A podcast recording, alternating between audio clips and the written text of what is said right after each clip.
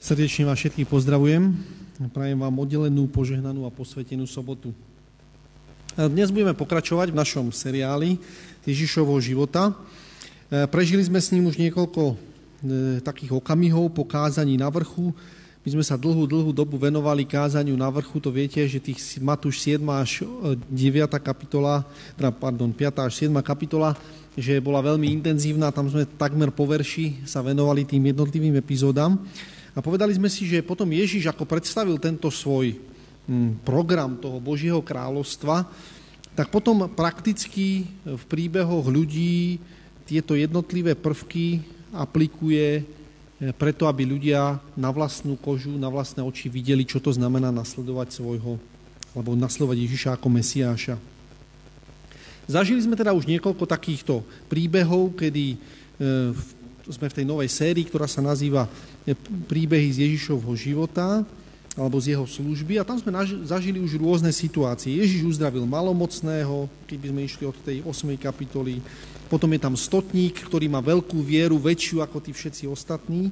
A to, čo sme si tam všimli, či už u Matúša, ale porovnávame to niekedy aj s Markom a Lukášom podľa toho, ako sa to vyskytuje, je, že tam sa vyskytuje slovíčko veľký. Bola buď veľká búrka, veľká viera niekoho, napríklad u toho stotníka, potom veľmi malomocný bol niekto, alebo veľmi posadnutý. To znamená, bolo tam niečo veľké a to odpovedou na niečo veľké, to znamená vonkajšie okolnosti alebo vonkajšie problémy, ktoré okolo nás sú, odpovedou na to je, je moja viera. Dovolím Pánu Bohu, aby v, moje, v mojom živote vytvoril vieru, ktorá je skutočne veľká, teda adekvátna tým udalostiam, okolnostiam, v ktorom sa môj život nachádza. Pretože to je vlastne tá aplikácia toho Božieho kráľovstva. Ak dôverujem Ježišovi, Bohu, to sa volá viera alebo dôvera, tak potom žiadna situácia, žiadna okolnosť v mojom živote nie je natoľko veľká, aby som ju nedokázal v živote prekonať. Takže budeme dnes pokračovať a sme už v deviatej kapitole u Matúšovho evanjelia. Samozrejme dáme si k tomu aj tie paralelné texty, ktoré sú u Marka, v tomto prípade aj u Lukáša. A môžete otvoriť spolu so mnou deviatu kapitolu, tam sme mali toho porazeného, ktorého tam tí priatelia priviedli a zachránili mu ako keby život, pretože on nie, on nie je schopný k Ježišovi prísť sám. Ale sú tam priatelia, ktorým na nich záleží a tí prinesú tohoto porazeného k Ježišovi. Mohli by sme povedať človeka, ktorý je tak zničený situáciou okolo seba, že nie je schopný už volať o pomoc. Ale sú tam priatelia, ktorí ho prinesú k Ježišovi a Ježiš môže pre ňoho niečo urobiť. A ten príbeh teraz pokračuje ďalej v tom, je to možno, že taká podobná línia v tom, že sa to týka záchrany konkrétneho človeka. Tam budeme čítať od verša deviateho Takže keď máte so sebou svoje Biblie alebo mobilné telefóny, na ktorých sú aplikácia Biblia, tak môžete otvoriť deviatu kapitolu Matúšovho evanjelia, tam čítame od verša deviateho takto. Keď išiel odtiaľ Ježíš, videl človeka menom Matúš sedieť na cle a povedal mu, poď za mnou. A on vstal a išiel za ním. A stalo sa, keď sedel Ježíš v jeho dome za stolom, že hľa prišli mnohí publikáni a hriešníci a stolovali spolu s Ježíšom a s jeho učeníkmi. Keď to videli farizei, hovorili jeho učeníkom, prečo je váš učiteľ s publikánmi a s hriešnikmi? Ježíš, keď to počul, povedal im, zdraví nepotrebujú lekára, ale chorí. Ale choďte, naučte sa, čo je to. Milosrdenstvo chcem a nie obeť. Lebo neprišiel som volať spravodlivých, ale hriešných k pokániu. Príbeh, ktorý veľmi dobre poznáme a na prvý pohľad, keď sme si ho prečítali, tak sa nám môže zdať, povieme si, no tak čo už by tam mohlo byť zaujímavé v tom príbehu. Poznáme to, je to veľmi jednoduchý príbeh, je to povolanie Matúša. Tento príbeh je ale zaujímavý v tom, že všetci, teda tí synoptickí evanjeli, evanjelisti, viete o tom, že traja, ktorí sa pozerajú jedným smerom, sa volajú synoptickí evanjelisti, to je Matúš, Marek a Lukáš.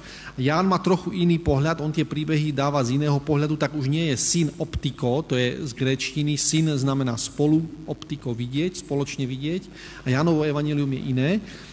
Toto povolanie Matúša píšu všetci traja evanjelisti. A to je zvláštne, pretože my máme, my vieme, ako sa deje povolanie učeníkov. To sme zažili. Ježiš povolá jedného učeníka, napríklad Ondreja, a Ondrej povie, a ja mám ešte brata, ja mu to idem povedať. On zavolá toho brata svojho a prídu spolu k Ježišovi a on povie, vieš čo, toto je môj brat. A Ježiš aj jemu povie, tak poď, nasleduj ma. Potom tam nájde tých dvoch bratov, Jána a Jakuba, ty povie, poď, nasleduj ma. Potom ďalší tam príde, toho Filipa, toho povolá a Filip povie, poď, Nathanael, poď sa pozrieť. A Ježiš povie, teba som videl. To povolanie tých učeníkov sa udeje všetko naraz. Mohli by sme povedať dvanásť učeníkov, alebo úplne presnejšie jedenásť učeníkov si Ježiš vyberie naraz. A potom je tu zrazu epizóda, ktorá je tam vložená, a to je povolanie učeníka toho dvanásteho A zdá sa, že obi, všetci traja evanjelisti to považujú za mimoriadne dôležitú udalosť. A my si môžeme položiť tú otázku, no tak dobre, keď už všetci traja to zapísali, tak na tom bude niečo zásadné. Pretože niektoré, viete o tom, že niektoré epizódy má napríklad o milosrdnom Samaritánovi, to je krásny príbeh, krásne podobenstvo, ale má ho iba Lukáš. Ostatní ho, buď si na ňo nespomenuli, alebo nepovažovali za tak kľúčovo dôležité. Zase iný príbeh, alebo iné uzdravenie má zase iba jeden, zase napríklad Matúš, alebo Marek, a tak ďalej, rôzni ľudia. Ale zaujímavé je, že povolanie Matúša majú všetci traja. Takže tí z vás, ktorí si robíte poznámky, môžete si poznačiť, kde sa nachádzajú tie ďalšie dve zmienky. Ja ich v krátkosti prečítam. Ďalšia zmienka v Markovom evanjeliu je v druhej kapitole hneď, to znamená, je to rovnako na začiatku ako u Matúša po kázaní na vrchu. V druhej kapitole, tam je to od verša trinásteho po verš sedemnásteho Vy viete, že je dobre si prečítať všetky tie tri e, epizódy a pozrieť sa na to, čo majú spoločné, alebo po prípade, to býva ešte miestami zaujímavejšie, čo majú rozdielne. Takže ja to prečítam, nezaberie nám to veľa času, prečítam to u Marka v druhej kapitole, ako to zapísal Marek. A keď vyšiel znovu k moru, celý zástup prichádzal k nemu a učil ich. A idúc pomimo, videl Léviho, syna Alfeovho, sedieť na cle a povedal mu, poď za mnou, a on vstal a išiel za ním. A stalo sa, keď Ježiš e, sedel v jeho dome za stolom, že aj mnohí publikáni a hriešnici stolovali s Ježišom a s jeho učeníkmi, lebo ich bolo mnoho a išli za ním. A zákonníci a farizeji, vidiac ho jesť s publikánmi a hriešníkmi, hovorili jeho učeníkom, čo je to, že s publikánmi a hriešníkmi je a pije. A keď to Ježiš počul, povedal im, zdraví nepotrebujú lekára, ale nemocní. Neprišiel som povolať spravodlivých, ale hriešníkov pokáňu. Keď to porovnáme tieto dva texty, tak by sme mohli povedať, že sú takmer totožné. Je tam len možno, že jedna, dve malé rozdiely. Všimli si si tam nejaký na, prvý, na prvé počutie? Ja viem, že to je náročné. Keď sa tomu človek venuje trošku dlhšie a si to číta dookola, tak tam si všimne možno, že nejaké také drobnosti. A neviem, či ste si všimli na prvý pos, poču, počutie, ste si všimli nejaký rozdiel, že tam bolo niečoho viacej, niečoho menej, niečo bolo iné? Ešte raz? Áno, že to bolo pri mori, áno, tá colná budka bola pri mori, to je zaujímavá, áno, to je zaujímavá epizóda a my si čoskoro povieme k tomu, že čoho sa konkrétne týkalo ten výber tých daní, v tomto prípade tohto Matúša. Dobre, takže išiel k moru, čo ešte si tam všimli?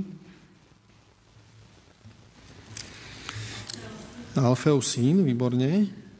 Tam je, tam je dopísané, že to bol Alfeov syn. Dobre, prečítame si to ešte u Lukáša, aby sme to mali kompletné. U Lukáša je to v piatej kapitole, zase na začiatku tej služby, v piatej kapitole, a tam čítame od verša dvadsiateho siedmeho Budeme vidieť, že tie správy sa vzácne zhodujú. piata kapitola Lukášovho evanjelia, tam čítame od verša dvadsiateho siedmeho A potom vyšiel von a videl colného menom Lévi sedieť na cle a povedal mu, poď za mnou. On nechal všetko, vstal a išiel za ním. A Lévi mu urobil veľkú hostinu vo svojom dome. A bol, veľký, bol tam veľký zástup colných a aj iných, ktorí stolovali s nimi. A ich zákonníci a farizeji reptali proti jeho učeníkom a hovorili, prečo jete a pijete s publikánmi a hriešníkmi? A Ježiš im odpovedal a riekol im, zdraví nepotrebujú lekára, ale nemocní. Neprišiel som volať spravodlivých, ale hriešných k pokániu. Zase tá správa je veľmi podobná. Všimli ste si tam niečo, čo bolo iné? Nie. Áno? Áno, dobre, áno, tým učeníkom, áno, to sa rozprávajú s učeníkmi v tomto prípade, áno, ešte si tam niečo všimli, Dada? Lévi, áno, výborne, čo ďalej? Zorka?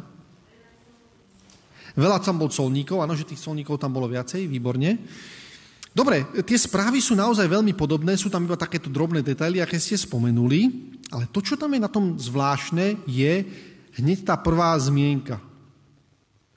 U Matúša, v Matúšovom evanjeliu máme napísaný, napísané, že ten človek, ktorý tam sedel na tej búdke, sa volal Matúš. U Marka a u Lukáša máme napísané, že sa volal Lévi. To je zvláštna, to je zvláštna vec. Čím to môže byť zvláštne? No, kto napísal e, Matúšovo evanjelium? To je ťažká otázka, že? Taká do sobotnej škôlky. No tento istý Matúš, ktorý je povolaný, ten napísal aj Matúšovo evanjelium. A teraz otázka znie, prečo tento Matúš, keďže má aj pravoverné meno, hebrejské meno, Lévi, syn Alfeov, prečo sa nenapíše a nepovie si, moje evanjelium sa bude volať evanjelium Léviho, syna Alfeovho? On to písal, hej, ale on, si, on mal meno aj hebrejské. A prečo používa svoje grécké meno? Pretože toto je grécké meno. A keďže Matúš píše pre koho? Nie, Matúš píše pre Židov, správne. Prečo teda, a to je, to je taká vec, ktorá nás zarazí. Neviem, či ste sa nad tým zamýšľali, mňa to, udrelo, mňa to udrelo do nosa, keď som si to čítal, lebo som si hovoril tiež tak, ako možno niektorí, čo nás na povolaní Matúša ešte môže prekvapiť, že? No a mňa to prekvapilo to, že prečo pravoverný človek, pravoverný Žid, ktorý píše ľuďom pravoverným, prečo si nedá hebrejské meno, tak ako to je správne. Veď on tam má Mareka, Marek nebol, Marek bol Riman, má rímske meno, takže, takže to je v poriadku, hej. Lukáš, to je, to je, to je Grék, ten má grécké meno, ale Matúš mohol využiť, mohol prísť a povedať, viete čo, tak to je evanjelium Léviho, syna Alfejovho, tak ako sa to robí.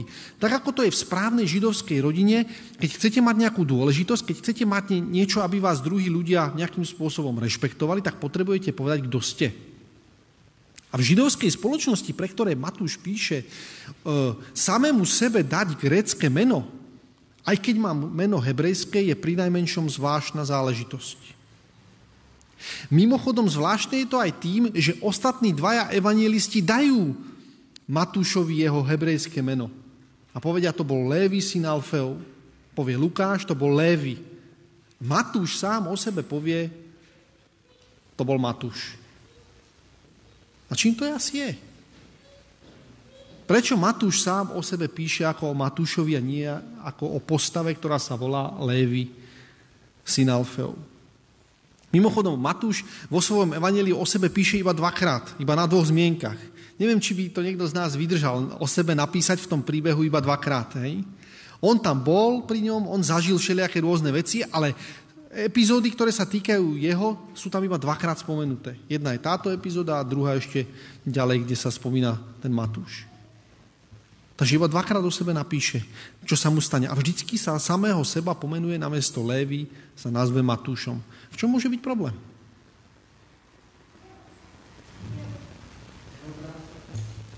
Že? Jeho práca, áno. Správne. My to teraz možno už tak nevnímame. V čom je tam ten problém? Ten problém je tam v jeho práci. Tam je napísané, že on sedel na colnej budke. My vieme, že medzi Ježišovými učeníkmi boli rôzni, rôzni ľudia. Boli tam rybári, ale byť rybárom bolo počestné zamestnanie. Boli tam možno aj nejakí tesári, ak nie, Ježiš tam nebol sám, možno, že tam mal aj nejakých takých, ktorí podobne boli, mali nejaké remeslo. To bolo všetko čestné zamestnanie, čestné povolanie. Možno, že Judáš tým, že vedel čítať a počítať, preto ho asi urobili tým správcom toho mešca, tak možno, že bol z tej lepšej takej vrstvy, ale medzi učeníkmi sa nikto taký až úplne vzdelaný nenachádzal. Nikodem tomu chýbalo krátko, maličko, aby urobil ten krok, keď Ježiš ho vyzve a po, povie mu teda, že aj ty by si sa mohol stať mojim, našim mojim učeníkom, tak on to potom urobí, až keď Ježiš zomrie, hej, že mu to chvíľku trvá ten proces, ale to nevadí, v poriadku. Dá sa povedať, že medzi tými učeníkmi to sú všetko takí ako keby čestní, horliví ľudia. Vieme, že tam bol Šimon, Šimon Zelota, to bol ten z tej revolucionárskej kasty, hej. To boli tí, ktorí rozmýšľali o tom, že ideme sa aj pobiť, keby náhodou bolo treba. A Šimon, keď tam vyťahne ten meč a odsekne mu ucho, tak to tiež ukazuje sa, že aj ten zelota tam mal nejakých svojich proste takých, čo inklinovali možno k takémuto spôsobu riešenia tých problémov. Ale to, čo tam je zvláštna, tá postava, ktorá je zvláštna, to je Matúš. A preto aj tí evanjelisti možno si dajú za, za cieľ, že tam o tom Matúšovi v tom evanjeliu niečo napíšu. Pretože táto, tento, táto práca, to bol veľký problém.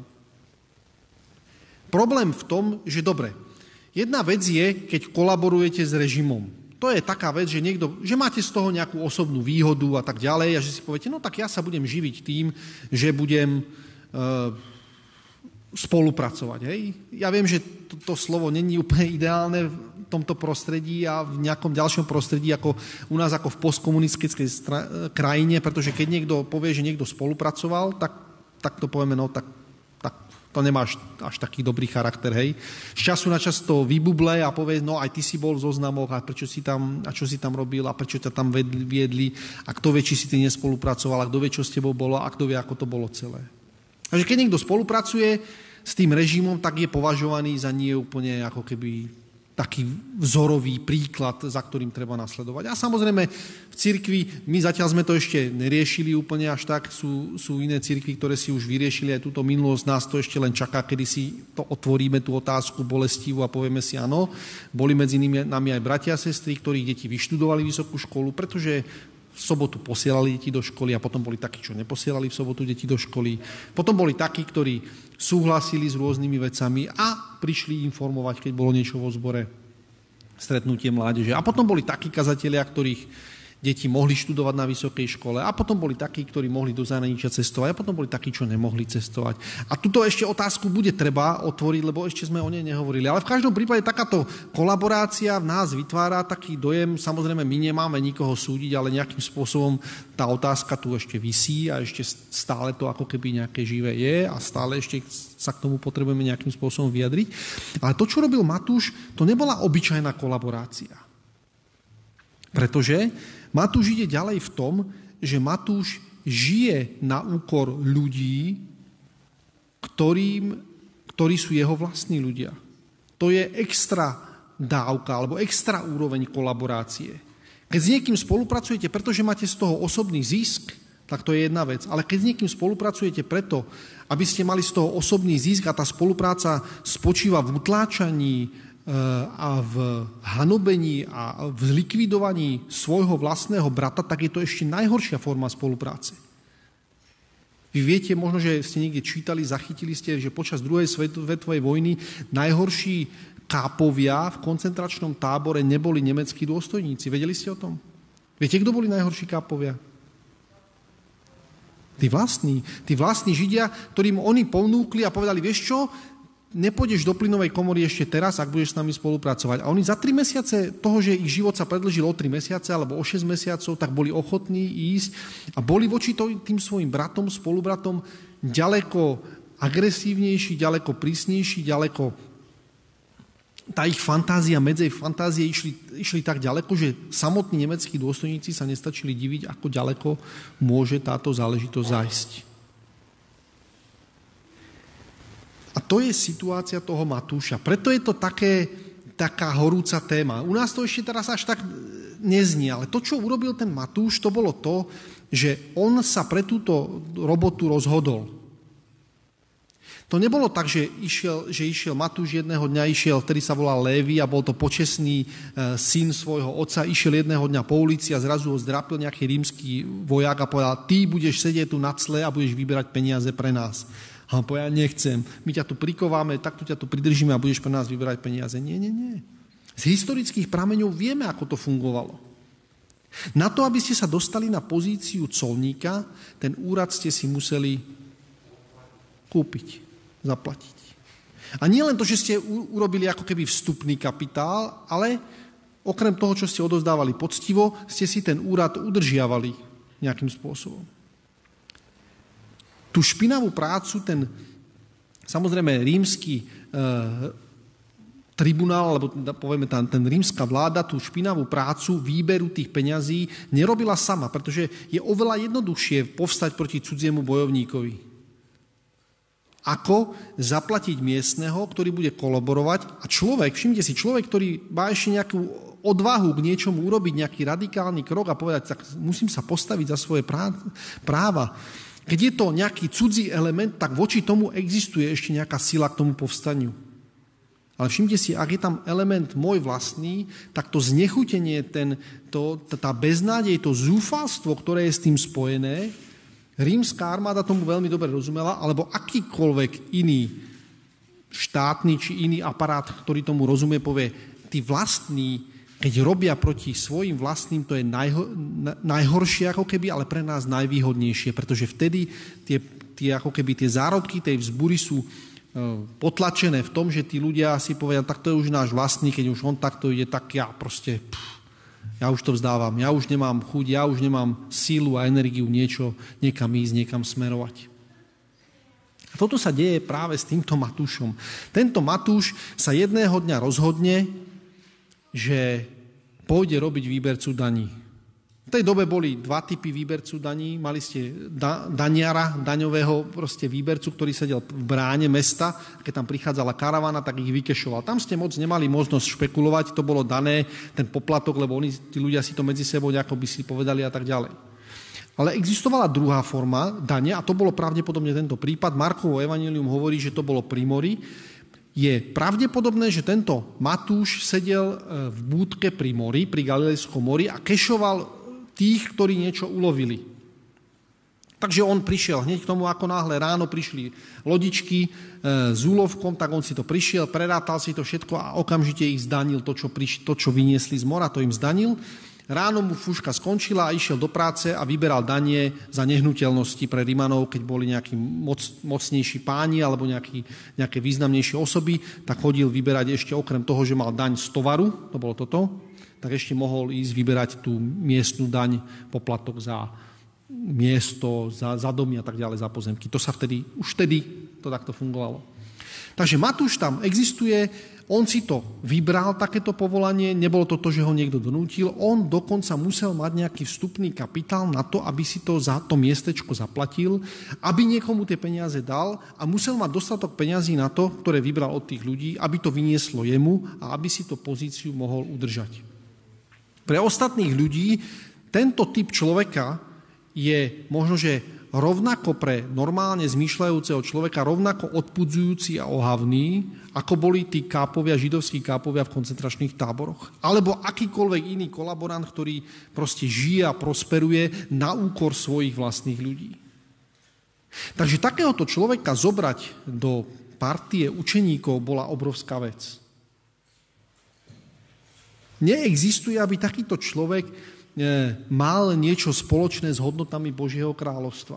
Pre ľudí, ktorí boli predtým Ježišovými učeníkmi, to bolo nemysliteľné. A možno práve preto títo všetci učeníci, spolo, teda všetci títo písatelia traja zapíšu povolanie Matúša, pretože to bolo také iné a zásadne revolučné, čo predtým nikdy nevideli a nepočuli.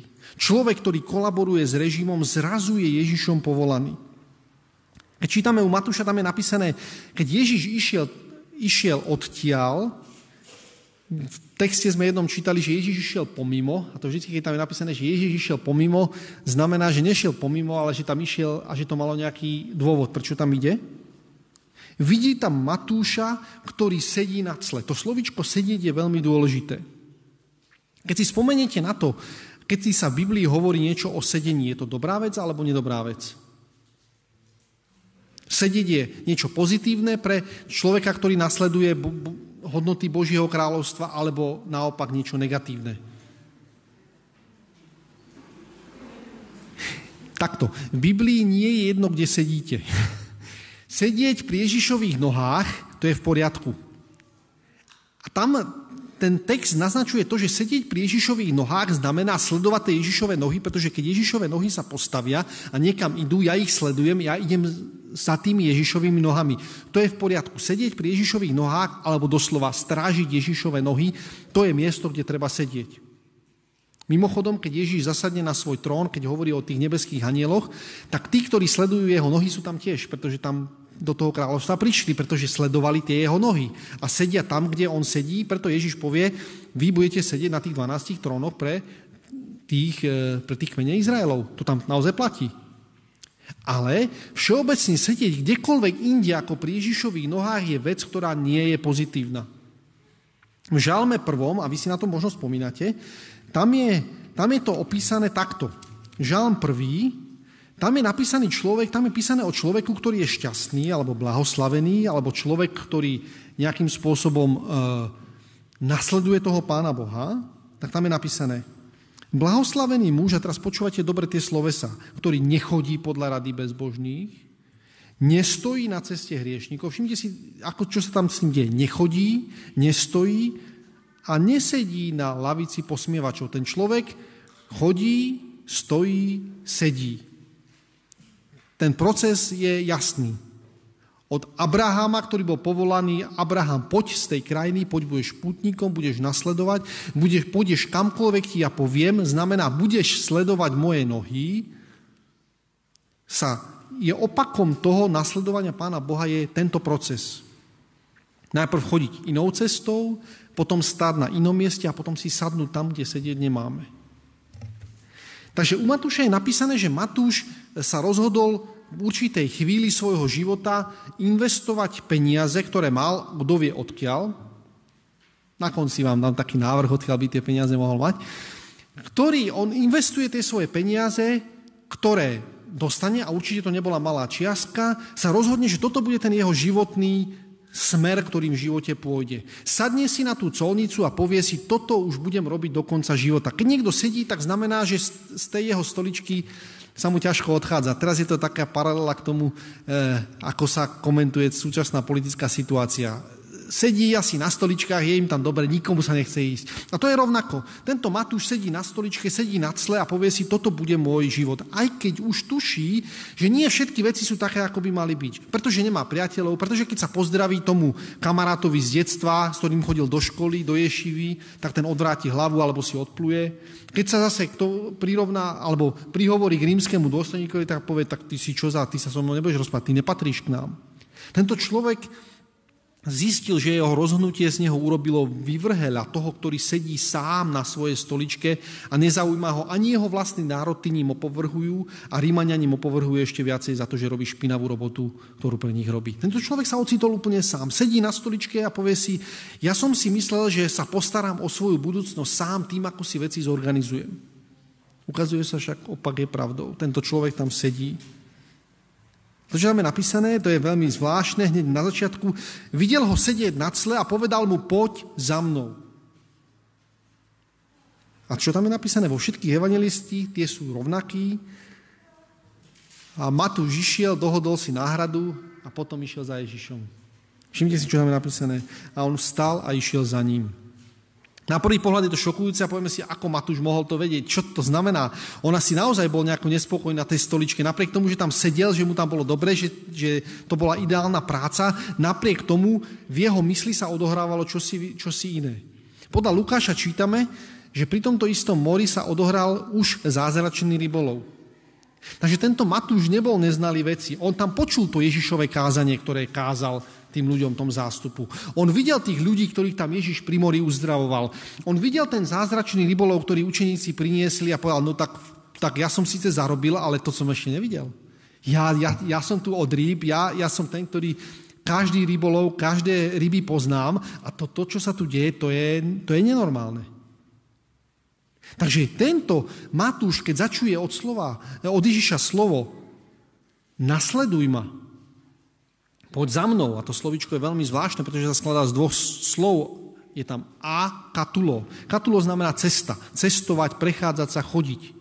A to a na začiatku to je písmenko alfa. A vy viete o tom, že alfa to je označenie aj Pána Ježiša. V zjavení je, ja som alfa i omega. To znamená, že ako keby to, čo Ježiš povie, nasleduj ma a katulo, znamená, ja som ten, ktorý bude určovať teraz smer tvojej cesty. To zase súvisí s tým, nasleduj ma. Jožko, si chcel niečo povedať? Áno, Matúš, mohli by sme povedať, Matúš započul výzvu Evanjelia, veľmi dobre. Takže on príde a povie: nasleduj ma, to znamená, tvoj život sa zmení, tvoja cesta sa stane teraz orientovaná na bod A, na bod alfa. To, čo je prvé, to, čo je podstatné. To znamená na Ježiša, to znamená na Pána Boha. To sa deje v Matúšovom živote a Matúš je ochotný to urobiť. A všimnite si, ako to pokračuje ďalej. Stalo sa, keď Ježiš sedel v dome, v jeho dome za stolom. Matúš, ktorý je povolaný a nasleduje Ježišove nohy, teraz už e, sú v dome a tam už Ježiš sedí. Všimnite si, sedieť s Ježišom za stolom není chyba. Sedieť na colnici sám je chyba, sedieť s Ježišom pri stole není chyba, to je v poriadku. Pri Ježišových nohách to je v poriadku. A ono okrem toho Matúša sú tam ešte ďalší iní a sedia spolu pri stole. Sú tam mnohí pozvaní a tak ďalej. Neviem, či vám to pripomína niektoré Ježišové podobenstvá, kde, to je, kde je veľká hostina a tak ďalej a sú tam všetci, prichádzajú tam všetci tí, ktorí sú pozvaní. Máme tam aj príbehy, kde nemá niekto vhodné rucho a tak ďalej, ale toto nie je tento prípad. Všetci sedia okolo stola, sú tam ľudia, ktorých by ste nečakali s Ježišom pri stole. A potom cez okno možno nakúkajú, nevieme, kde sa tam zobrali tí farizei a zákonníci, ktorí majú s tým problém, možno cez okno iba. Podľa mňa do jeho domu nevkročili, lebo by boli nečistí niekoľko dní, ak nie mesiacov, ak nie rokov. Takže oni iba možno cez okno nakúkajú a povedia si, no, nám sa tá párty, čo tam je, nám sa to nejako nezdá. Prečo tento Ježiš s týmito publikánmi je a pije? To sa nám nepáči. Všimnite si, to, že nasledujem Ježiša, a my to máme v, tej, v, tej, v tom cykle pre Večeru Pánovu, tam hovoríme o tom, že Ježiš s koľkými ľuďmi si sadne k stolu. A my sa k tomuto príbehu ešte dostaneme, lebo tam sme ešte neboli. Takže on, následkom toho, že nasleduje Ježiša, je to, že on povoláva ďalších svojich priateľov a pozýva ich k stolu s Ježišom. To je kľúčovo dôležitá vec. A farizejovia to vidia, asi cez okno, teda nepredpokladám, že by išli do toho domu, a hovorili jeho učeníkom. Jeho učeníci tam už boli. Prečo je váš učiteľ s publikánmi a hriešnikmi? Publikán, to je to slovo, my niekedy máme s tým trošku problém, ale to slovičko e, colník, alebo ten, ktorý platí daň, to je odvodené od toho, je odvodené to slovičko publikán. To znamená, to je človek, ktorý má verejnú službu e, pre pracujúci pre nepriateľa. To bolo samozrejme vyvrheli tej doby ľudia, ktorými nikto nechcel mať nič spoločné, pretože oni boli ochotní zapredať, dneska by sme povedať, dušu svoju tomu nepriateľovi za mrzký groš. To je to, čo sa tam dialo. A Ježiš má s tým, teda farizei majú s tým problém a povedia, ako je to možné, že takto to funguje. A teraz všimnite si, čo tam Ježiš mu im odpovie. Ježiš im povie, keď to Ježiš počul, povedal, zdraví nepotrebujú lekára, ale chorí. O kom to Ježiš hovorí? Kto sú tí zdraví a kto sú tí chorí? Všimnite si, pre nás na prvé počutie je to to, že zdraví sú tí farizei a chorí sú a chorí sú tí Tí publikáni, tí, tí sú chorí. A Ježiš im to povie, áno, vy zdraví, vy ma nepotrebujete, ale títo chorí, tí ma potrebujú. Takto si to my väčšinou vykladáme. Zaujímavá však je vec taká, že my keď si pozrieme to slovičko, kde sa vyskytuje ešte slovičko zdraví? Aký význam má slovičko zdraví? A zistíme, že Matúš to slovičko zdraví ešte používa, ale používa ho v inom význame, na ako sme zvyknutí. V ôsmej kapitole je napísané, toto slovo sa tam prvýkrát vyskytuje, tam napísané, že tí ľudia, ktorí boli posadnutí, dvaja v Gerezie, tí, tí dvaja Gerežania na druhej strane, tak tí boli e, posadnutí démonmi, išli z, ro, e, z hrobov a boli veľmi strašní. A to slovičko veľmi strašný, to je to slovo zdravý.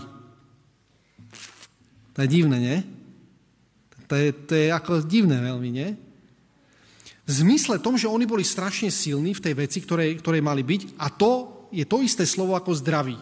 A to nám nejde do hlavy, lebo my si povieme, no počkaj, tieto dve slova, tie nám spolu nesúvisia.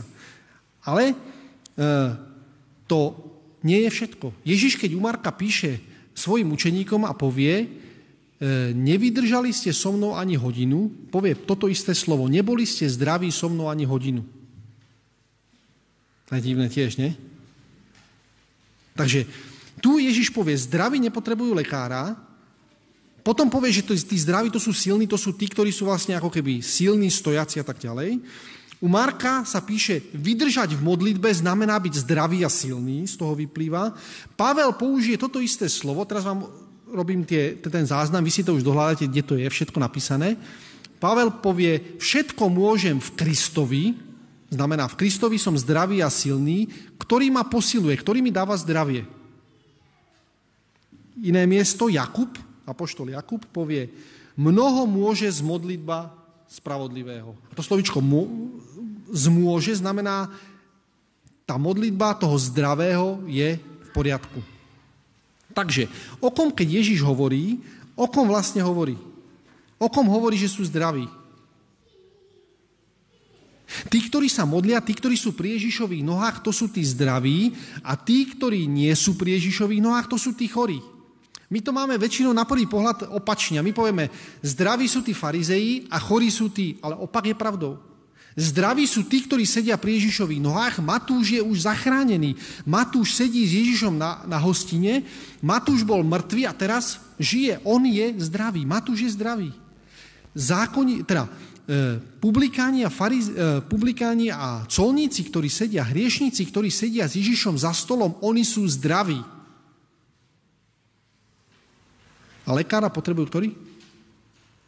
Ježiš povie, lekára potrebujú tí, ktorí sú chorí, znamená, keby sme to chceli rozobrať, tak to sú tí, ktorí sú a, nedostávajú to, čo majú, sú posadnutí démonom, niekedy takýto preklad je tam možný. Ale u Jakuba dokonca existuje taký význam, Jakub píše, že povie, modlite sa a nedostávate, pretože zle prosíte. To slovičko zle prosíte znie choroplosíte. Ste chorí vo svojich prosbách. Takže Jakub, Jakubova epištola ukazuje na to, že zdravie a choroba priamo súvisia s modlitbou. V zmysle, keď Bohu dôverujem a medzi mnou a ním prebieha nejaká komunikácia, tak to je to, čo ma uzdravuje. Ak to neprebieha, tak výsledkom je, že som chorý a zlý. Takže z tohto vyplýva, kto je tam zdravý a kto je chorý. My niekedy si to opačne vysvetlíme, ale Ježiš je veľmi presný v tom, aby definoval, kto je kto. Nie zdraví potrebujú, a počúvajte, čo ešte ďalej, to ešte nie je koniec. To ešte nie je koniec, toho zaujímavé. Zdraví nepotrebujú, ale chorí, to znamená, on povie, vy, farizei, ktorí sa ma pýtate tú otázku, vy ste tí, ktorí potrebujete lekára. Problém ale je v tom, že Laudicea má rovnaký problém ako farizei, že o tom nevie, že potrebujú lekára. Ty by si potreboval očnú masť na pomazanie a povie, nie, ja som zdravý. Pomínate si, ako hovorí v zjavení Jána. Ja som dobré, ja mám dobrý odev, ja, ja krásne vidím, ja som zdravý a tvoj problém je, že ty nevieš, že si taký a taký. Ty nevieš, že si chorý. Ježiš hovorí, zdraví sú tí, ktorí sedia so mnou za stolom, a chorí sú tí, ktorí stoja z okna, pozerajú a povedia, ty by si nemal byť s týmto. Títo ľudia sú pre teba nevhodní kamaráti. Títo sú tí, ktorými my opovrhujeme. Tí tam nemajú byť. A Ježiš nazýva týchto ľudí, stojacich za oknom, chorých. Inými slovami, inými slovami zlých, nemocných, posadnutých démonom, to je jedno a tá ist, jeden a ten istý význam. A Ježiš týmto, týmto ľuďom povie takúto informáciu. Ale choďte a naučte sa. Tieto dve slovesá spolu choďte a učiť sa sa nachádzajú u Matúša ešte raz v dvadsiatej ôsmej kapitole, keď Ježiš povie, choďte do celého sveta, čiňte mi učeníkmi, pokrstite ich a naučte ich zachovávať. Prvé a posledné sloveso z tohto príbehu. Takže Ježiš povie farizeom, povie, choďte, prestaňte sedieť vo svojich búdkach farizejských, to už nie je solná búdka, všimte si, to sa tam obráti zrazu tá situácia. Vy sedíte vo svojich vlastných búdkach vlastnej dokonalosti, sedíte si a čakáte na Božie kráľovstvo, pretože máte pocit, že ste si to Božie kráľovstvo kúpili. Že to Božie kráľovstvo ste si zaplatili, že svojimi dobrými skutkami, že svojimi tým, čo ste si veci urobili, že to už máte zabezpečené a sedíte si vo svojich krásnych colných budkách a vy neviete, že je nejaký problém. Takže chodte a Ježiš povie, naučte sa. Mimochodom, Ježiš štyrikrát povie v celej Biblii, v celom Novom zákone, Ježiš štyrikrát povie slovičko učiť sa. Ježiš dá príkaz, naučte sa. Tu je napísané, naučte sa, čo to je. Chcem milosrdenstvo a nie obeť. Druhýkrát povie v dvanástej kapitole, naučte sa odo mňa, lebo som tichý a pokorný duchom. Povie druhýkrát. Tretíkrát povie, e, naučte sa od figovníka podobenstvo. Keď sa zožltne ratolesti, vtedy viete, že je koniec. To je tretíkrát slovo naučte sa. A štvrtýkrát e, je v zjavení, keď je tam napísané, že nikto sa nemohol naučiť tú pieseň, iba stoštyridsaťštyri tisíc. Iba štyrikrát sa nachádza slovičko naučiť sa. To nie je náhoda. Samozrejme, to nám ešte by nám zabralo veľa času, nebudeme sa tomu úplne presne venovať. Ale Ježiš povie, chodte a naučte sa, čo to je. Ísť a naučiť sa znamená prakticky zistiť, o čo tu ide. A Ježiš teraz ocituje, milosrdenstvo chcem a nie obeť, cituje starý zákon Hozeáša šiestú kapitolu, to veľmi dobre vieme. Ježiš ešte na inom mieste cituje, spolu zase trikrát u Matúša je napísané, trikrát cituje toto isté miesto. Ešte raz ho cituje o, o niečo ďalej, v dvanástej kapitole, keď povedia farizei, prečo trháte klasy učeníci a prečo jete? Ježiš povie, milosrdenstvo chcem nie, nie obeť. A tretíkrát to povie v dvadsiatej tretej kapitole, keď povie beda všetkým tým farizeom a zákonníkom. Povie im beda, pretože ste sa nenaučili, čo to znamená milosrdenstvo chcem a nie. Takže táto kľúčová vec je milosrdenstvo chcem a nie obeť, je kľúčovo dôležitá vec. A otázka teda je, čo to znamená. Čo to znamená? Mimochodom, keď apoštol Jakub hovorí niečo o e, milosrdenstve, tak tiež hovorí o tom, že ten, kto je milosrdný, tak dostane milosrdenstva, ten, kto nie je milosrdný, tak rovnakým súdom bude súdený. Spomínate si na to v druhej kapitole u Jakuba. Takže čoho sa to týka? Prečo, Ježiš, prečo Pán Boh chce milosrdenstvo a nie obeť? Čoho sa to týka? Samozrejme, na prvý pohľad nám povie, to je starozákonné učenie, áno, Pán Boh už neplatia obete, Pán Boh už nechce obeť. Je to tak? Ak to tak nie je, tak potom Ježiš nemôže byť tá pravoplatná obeť, lebo to znamená, že, e, že on už nechce obeť. A on obeť svojho syna prijal či neprijal? Takže to je zvláštne. Takže milosrdenstvo mal dostať Ježiš alebo nie, keď, keď, keď Pán Boh povie, ja nechcem obeť. Čo to znamená tá obeť? Je tu nejaká obeť, ktorú, o ktorú sa postará Pán Boh? To, čo je ale zvláštne, ja teraz si pospájame niekoľko vecí, ja som vám urobil niekoľko takých narážok, takže ak ste nevedeli úplne presne, kam smerujeme, tak teraz to prichádza. To slovičko obeť sa totiž nachádza trikrát na jednom a tom istom mieste a je to u Lukáša v pätnástej kapitole. Tam je napísané, že môj syn, ktorý bol mŕtvý a ožil, zabijeme vykrmené tela a to slovičko vykrmené tela je slovičko obeť z Matúša deviatej kapitoly. Potom to povie, otec to povie ešte raz, eh, hodujme, težme sa, zabili sme vykrmené tela, lebo môj syn, ktorý bol stratený, ktorý zomrel, teda ktorý bol stratený, sa našiel, ktorý bol mŕtvý, ožil. A potom ešte raz to povie stratenému bratovi, ktorý je stratený doma a povie, poď, vesel sa so mnou, zabili sme vykrmené tela, pretože tento môj, tvoj brat bol mŕtvý a ožil. Takže zrazu sa to ukazuje to, že to, o čo Ježišovi ide, je obeť, ale nie obeť, ktorú ja prinášam a poviem, ja som priniesol obeť preto, aby som si niečo zabezpečil. Obeť, ktorú prináša vykrmené tela, ktoré zabíja, to je otec, ktorý prináša a povie, ty, chcem, aby si ty sedel so mnou pri stole. To je to, o čo Ježišovi naozaj ide. Ježiš chce teda v podobenstve hostinu pre strateného syna, pre ten, ktorý bol mŕtvý, a ktorý ožil. A teraz sa dostaneme k nášmu základnému textu. Keď ešte niekto stojí, tak si prosím vás sadnite, lebo to bude prekvapenie. Na základnom texte sme čítali zoznam apoštolov. Počúvajte ho veľmi pozorne a všimnite si, čo tam je zle. Toto sú mená tých dvanástich apoštolov, ktoré sú tieto. Prvý Šimon, zvaný Peter, Andrej, jeho brat, Jakub Zebedejov a Ján, jeho brat. Filip, Bartolomej, Tomáš, colník Matúš, Jakub Alfejov, Lebedeus, ktorému bolo dané meno Tadeus, Šimon Kananický, Judáš Iškariotský, ktorý ho zradil. Čo tam je problém? Aký je tam problém? Všimli ste si tam nejaký problém? Ja to ešte raz prečítam ten problém. Hej? Ten problém znie Jakub, syn Alfeov.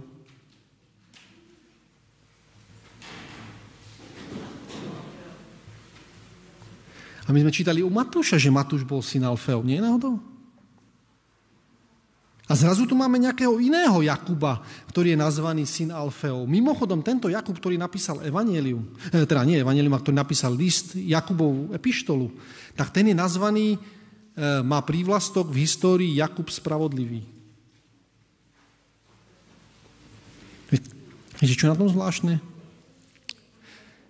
Že to boli bratia. A mohlo sa stať, že tento jeden brat, ten Matúš, ktorý povedal, nie som viacej hodný, aby som sa nazýval menom svojho otca, sa nazýva vo svojom evanjeliu Matúš a nie Lévi, syn Alfejov. Pretože on vie, že tá milosť, ktorému sa dostala z Ježišových, z Ježišových rúk, z Ježišových slov, tak tá je nezaslúžená. Matúš stále žije domnenky tej milosti, preto o sebe nenapíše, ja som Lévi, syn Alfejov. Pretože on prichádza s tým, že povie, otec, ja nie som hoden, aby som sa volal viacej tvojim synom. A Matúš si napíše v zmysle evanjelia o stratenom synovi, si napíše, ja som Matúš. Ja som ten stratený, ja som ten stratený syn. A teraz by mohlo byť to vysvetlenie, odkiaľ Matúš zobral peniaze na to, aby si kúpil miesto colníka. Jeho starší brat povie, ty si to prehajdákal s prostitútkami, ale to je jeho výklad. On to možno nesprávne investoval. Možno si povedal, toto bude moja životná šanca, ja sa posadím na budku, colnú budku a to bude môj život. A tu zrazu je napísané, že je tam napísané colný Matúš, mimochodom ho predbehne toho svojho brata. Niektorí vykladači povedia, to nemohli byť bratia, pretože o Jánovi a Jakubovi je napísané, že to boli bratia, aj o Petrovi a Ondrejovi napísané, že bratia, takže by to určite napísali o týchto dvoch. Iba ak jeden z nich by sa necítil byť hodný v tom zozname vedený. A všimnite si, ostatní učeníci napíšu ako? To, čo urobí otec v podobenstve o marnotratnom synovi, čo povie? Zoberme prsten, dáme, ob, dáme mu ten plášť, pretože tento môj syn bol mŕtvý a ožil, je stratený a nájde sa. A ostatní učeníci napíšu, to je Lévi, syn Alfejov. Ten je hoden volať sa svojho otca. Ale on vo svojom pokání povie, ja nie som hoden. Ja nie som hoden, pane, ja som sa z milosti ocitol tam, kde som. Rozumieme teraz povolaniu toho, toho Matúša. Čo to znamená? Milosrdenstvo chcem a nie obeť. Pretože obeť už pripravil Ježiš Kristus na kríži. Tú obeť, ktorú ja si poviem, pane, ja som si to zaplatil, ja som si v tej budke to svoje miesto zabezpečil. Pane, to je moje miesto. Neplatí. Obeť sa postará otec. Ten, kto robí hostinu a zabíja vykrmené tela, to je otec, ktorý príde a povie, tento tvoj stratený syn sa našiel. Viete si to predstaviť, že títo dvaja bratia, ktorí sú v podobenstve vykreslení ako ten, ktorý povie, a ja tam nevojdem. Ja som nikdy neprestúpil ani jediné prikázanie. Jakub sa nie nadarmo volá spravodlivý. Viete, čo je zvláštne na týchto dvoch veciach? Že neexistuje v starom zákone, som, teda v novom zákone som nenašiel dve knihy, ktoré by sa tak podobali svojim obsahom, svojim výberom špecifických tém a e, fráz, ako Matúšovo evanjelium a Jakubov list. A aj keď niektorí povedia, no kto vie, ako to s nimi bolo, ja som presvedčený o tom, že títo dvaja boli bratia. A že Ježiš, a mimochodom ešte keby sme to chceli dotiahnuť, e, Ježiš bol pravdepodobne ich bratranec, takže to mali veľmi blízko v rodine. To by sme ešte mohli dotiahnuť tam u Jána z devätnástej kapitoly, že, to ešte, že ten Jakub, tento Jakub istý mal mamu, ktorá bola sestra Márii. Ale to niekedy na budúce. Takže to, čo sa tu deje, je, že tento Ježiš naozaj rieši aj rodinné veci. Že naozaj ten, ten Jakub, ktorý nikdy neprerušil Ježišovo, alebo ktorý nikdy neprerušil to otcovo, neporušil to otcovo slovo, sa zrazu stretáva so svojím marnotratným synom, so svojím marnotratným bratom. A viete, kde sa stretávajú? V partii u Ježiša. Povedz si, nie je to skutočné evanjelium, kedy ten Matúš, ktorý sa rozhodne ísť svojou cestou a ide svojou cestou a ten majetok otcov a všetky tieto veci, o ktoré poznáme v tom podobenstve o marnotratnom synovi, tento istý sa vďaka Ježišovi stretne so svojím bratom a môžu si podať ruky. Mimochodom, zaujímavé na tomto je to, že aj keď tam nemáme ich nazvaných, týchto dvoch ako tých svojich bratov, ale to, čo ich spája, tak to je to vnútorné svedectvo o tomto príbehu. Takže Ježiš, keď rozpráva podobenstvo o stratenom synovi, nevymýšľa si akýsi príbeh. Ale je to príbeh, ktorý, ktorému podľa mňa veľmi dobre rozumejú tí učeníci, pretože vedia, že to je príbeh z reality. Mimochodom, to slovičko Alfeus, keď si to chceme zobrať, to je odvodené od slova alfa a s tým alfa, poď a nasleduj ma, sme sa už stretli. To je ten Ježiš Kristus. Takže syn Alfeov znamená syn Alfy a Omegy. Takže obidvaja títo sa stanú skutočnými synmi, pretože jeho Ježišova milosť siaha tak ďaleko, že jeho pozvanie domov poď a nasleduj ma znie každému. Dokonca aj dvom rozhnevaným proti sebe stojacím bratom. A my keď sme čítali o tom, že na konci sa tá láska e, nejako vychladne, že sa postaví brat proti bratovi, a to je iba desiata kapitola, verš dvadsaťdva, tam je napísané. Verš dvadsaťjeden. Lebo brat vydá brata na smrť, otec dieťa, otec dieťa, povstanú deti na svojich rodičov a usmrtia ich, hovorí Ježiš, a budete nenávidení od všetkých pre moje meno, ale ten, kto vytrvá až do konca, bude spasený. Ježiš hovorí, áno, na konci to bude tak, že aj dvaja proti sebe stojaci bratia, tí, ktorí vytrvajú, tí, ktorí dovolia, aby tento Ježiš, nasledovali toho Ježiša kamkoľvek pôjde, aby tá realita, ktorá sa stane, ktorá bude realitou v ich živote, aj dvaja proti sebe stojaci bratia, aby mohli nájsť svoje zmierenie.